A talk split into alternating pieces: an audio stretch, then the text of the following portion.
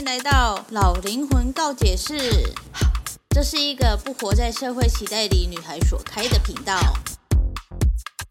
这频道会分享个人经历、身边人对我的告解故事，少许沉重的社会议题，以及日常所遇到的五四三小事。如果喜欢这个频道，欢迎订阅、抖内帮助我升级装备，也欢迎追踪我的 IG Y 八三一八三。这个节目会时不时的出现英文、韩文以及泰文，有兴趣的朋友可以跟着我一起学习单词哦。好，那我们就开始今天的主题吧，Go Go！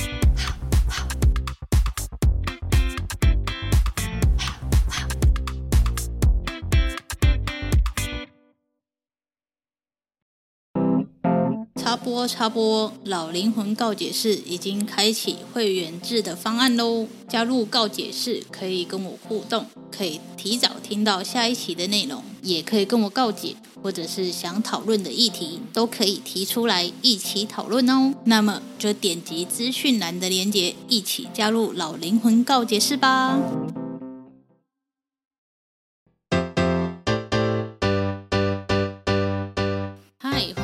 老灵魂告解室。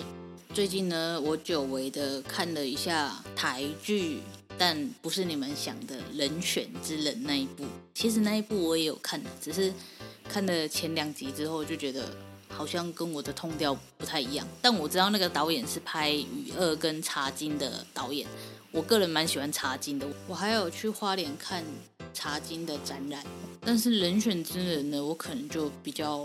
看不下去了，不知道为什么。Anyway 呢，我今天要跟大家分享的台剧就是《不良执念清除师》的呢。当初呢，我是在网络上就看到一些片段，我忘记是照片还是影片的。然后看了之后就讲说，哎，好像可以来看看哦。然后因为我知道它是就是有一些嗯神秘的力量的这那一种东西，反正就是鬼嘛，所以我就一开始就觉得说会不会很可怕。我就跟我妈讲说，应该是中午看就好，不然晚上看会做噩梦睡不着这样。殊不知它既然这么好笑，所以我就想说我要来分享一下，大家真的都可以去看一下。反正呢，它的主轴就是在讲执念这个东西，然后意思就是说，人如果有很深很深的执念的话，那个执念就会产生力量。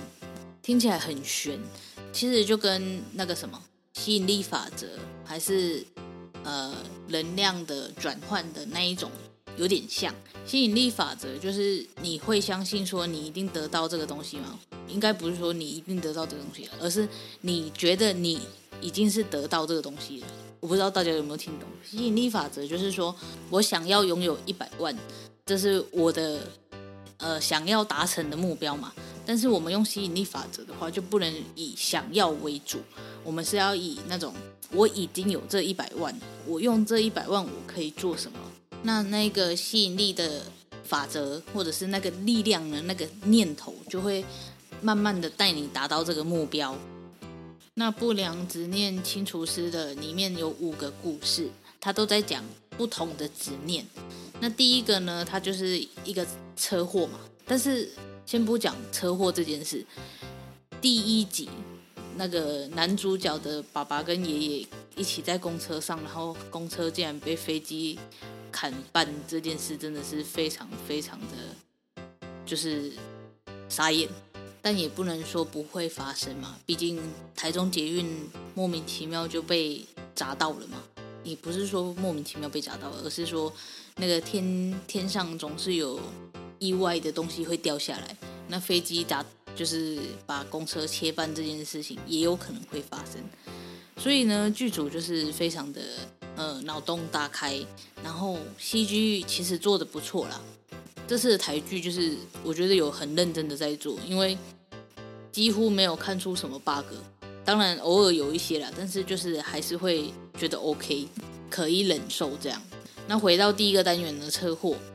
首先呢，那个呃不小心掉到桥下的那一位先生呢，他的执念就是他不想要让他的父母看到他的尸体，因为他可能会觉得不孝吧，所以他在挂掉之前，他就一直对着天空说：“不要让别人看到，不要让别人看到。”这样，这就产生第一个执念。他的执念就是他不想要被找到，所以在那个地方，警察明明就知道他掉到那个桥下了，可是怎样都找不到。我真的觉得这一点非常的神奇耶，就是你永远不知道那神秘的力量到底是怎么运作的。然后，像在山上啊，还是在哪里？偶尔会有这种找不到尸体的时候嘛，然后大家都会去办法事啊，去那个叫什么招魂嘛，还是怎样，或者是跟他讲一些话，然后跟他讲说你没事的，你可以我们回家吧什么之类的，然后那个尸体就会被找到。我觉得这种神秘的力量真的是很很伟大嘛，应该要这样讲嘛，就是很很妙的一件事情。那五个单元呢，他都在讲不一样的呃。嗯，亲情吗？我觉得是因为像第一个单元，他在讲的是一对父母跟他的小孩嘛，然后他小孩被霸凌也不愿意讲啊。然后第二个他是在讲想要成为父母的骄傲，想要成为老师，结果父母就是早早的离开，然后他不愿意呃自己一个人，可是也不知道该怎么跟其他人相处，就只能默默待在旁边，结果还是。就这样默默的挂掉，然后变成无名尸这种。我想说的是，每个人存在都有他的价值。尽管说我们现在这个社会真的是有点鸟，然后你也不知道该怎么去做下一步，或者是说你做了什么东西，结果都没有那个回报存在的时候，的确会让人很心累。我也会这样，我也会觉得很心累。但是不应该就是自己把自己埋没这件事情。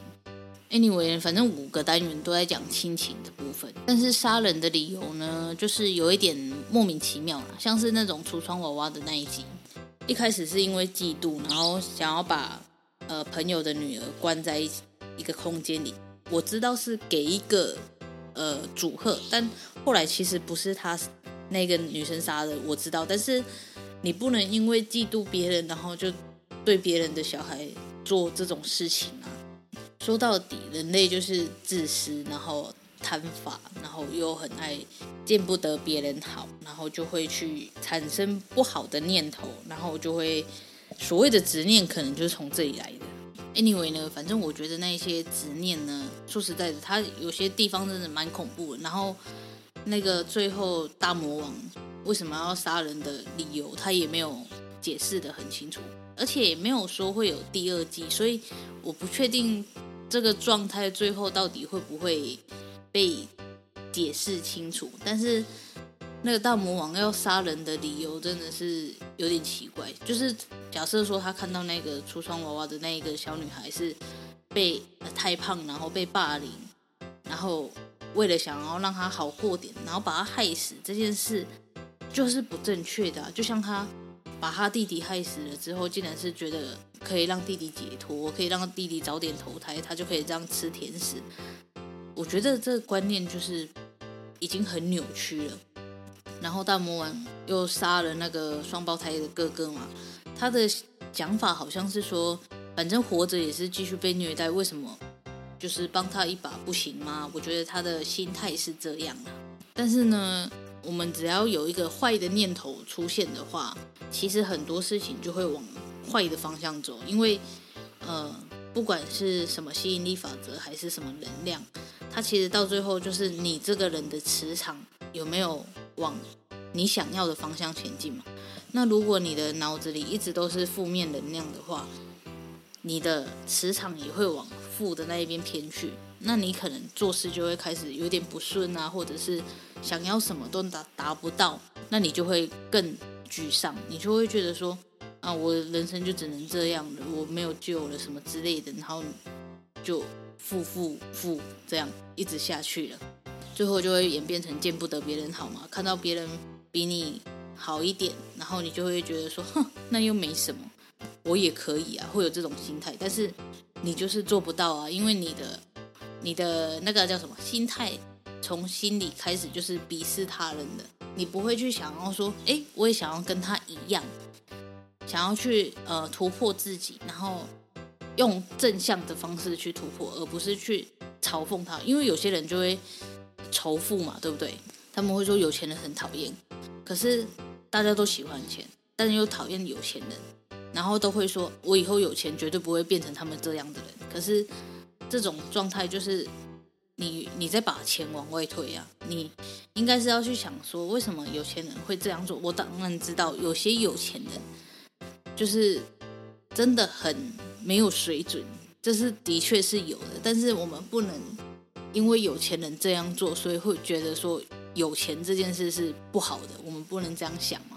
Anyway 呢，反正这一个执念呢，我就觉得他的每一个故事都很好。可是我觉得台湾好像没有太多人在看。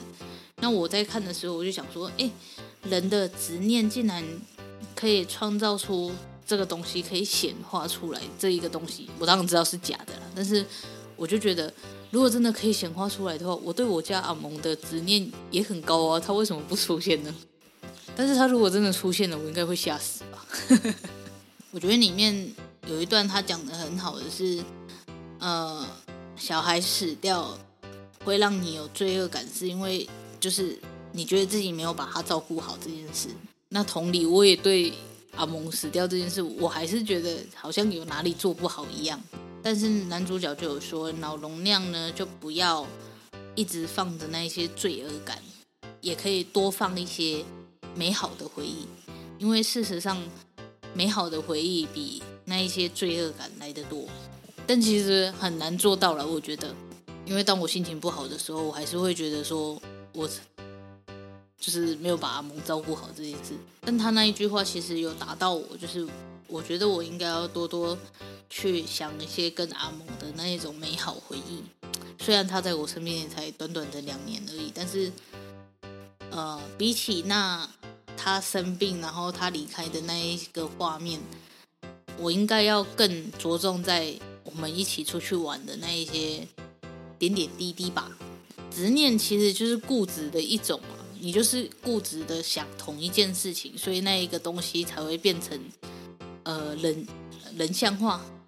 呃，物品化这样，其实他到最后都在讲的是，我们应该要放下过去，而不要一直抓着那一些东西不放。我觉得他这背后的意思是这样的：我们每一个人啊，都有自己的固执在，但是很少人会像呃这这部剧的那些执念一样，就是固执到这种地步。其实他每一集都有可以探讨的，就是相关议题。但是我不打算去讲，因为我觉得大家可以去看看，因为每一个人的呃观点本来就不一样。然后我觉得这一部剧就是喜剧的部分占大多了，然后男主角就是有点智商低到就是不敢相信的部分，所以我觉得大家还是可以去轻松的看一下，然后去想想看你自己有没有什么执念。那如果有的话，你想要怎么样放掉这一个执念呢？有点随便，但是这就是这一集的老灵魂告解室喽。我们下次见，拜拜。